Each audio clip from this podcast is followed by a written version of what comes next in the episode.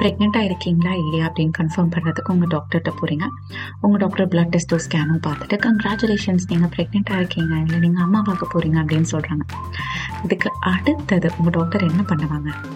உங்களோட due date அப்படிங்கிற ஒன்று கால்குலேட் பண்ணுவாங்க இல்லையா? ஸோ இந்த எபிசோடில் அந்த டியூ டேட்டுங்கிறது என்ன அப்படிங்கிறத பற்றி தான் நம்ம பேச போகிறோம்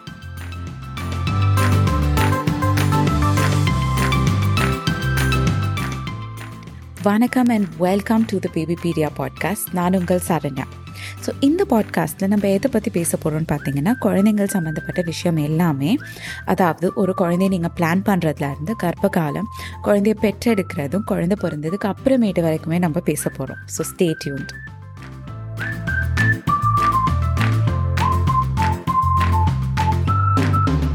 இந்த டேட்டுங்கிறது என்ன?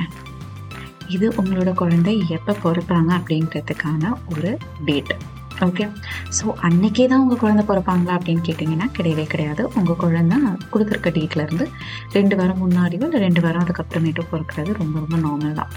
ஸோ இந்த டேட்டை எப்படி கால்குலேட் பண்ணுவாங்கன்னு பார்த்தீங்கன்னா ரெண்டு டைப் இருக்குது ஒன்று எப்படி கால்குலேட் பண்ணாங்கன்னா உங்களோட லாஸ்ட் டைம் நீங்கள் எப்போ பீரியட்ஸ் ஆகுறீங்களோ அதில் ஃபஸ்ட்டு டேலேருந்து நாற்பது வாரம் ஆட் பண்ணுவாங்க. ஸோ அந்த நாற்பதாவது வாரம் முடிகிற நாள் வந்து டியூ டேட்டுன்னு சொல்லுவாங்க. இல்லை இது ரொம்ப கஷ்டமாக இருக்குப்பா அப்படின்னு யோசிச்சிங்கன்னா உங்களோட லாஸ்ட் மென்ஸ்ட்ரல் சைக்கிள் இப்போ நீங்கள் பீரியட்ஸ் ஆனீங்களோ அது அந்த ஃபர்ஸ்ட் டே இருக்கு இல்லையா? அந்த டேட்லேருந்து மூணு மாதம் பின்னாடி செப்பரேட் பண்ணுங்கள் மைனஸ் பண்ணுங்கள் ஸோ ஃபார் எக்ஸாம்பிள் நீங்கள் வந்து ஏப்ரல் ஒன்றாந்தேதி நீங்கள் பீரியட்ஸ் ஆகிருக்கீங்க அப்படின்னா நீங்கள் அதுலேருந்து ஒரு மூணு மாதம் முன்னாடி செப்பரேட் பண்ணிங்கன்னா உங்களுக்கு வந்து ஜான்வரி ஒன்று வந்துச்சு.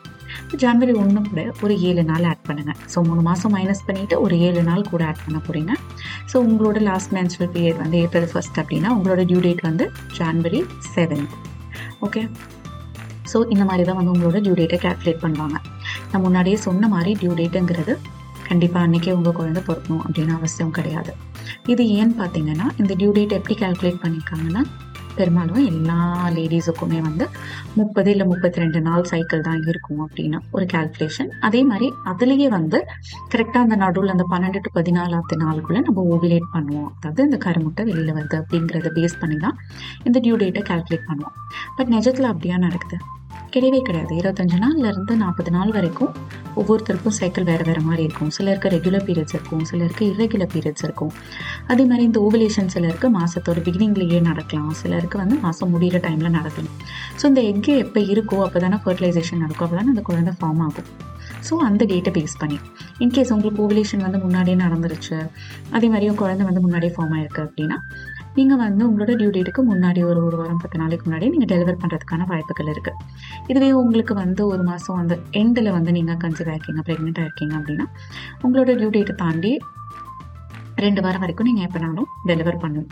என்ன உங்களோட டியூ டேட்டை நீங்கள் தாண்டி போகிறீங்க அப்படின்னா உங்களோட உங்களோட டாக்டர் உங்களை அடிக்கடி செக்கப்புக்கு வர சொல்லுவாங்க.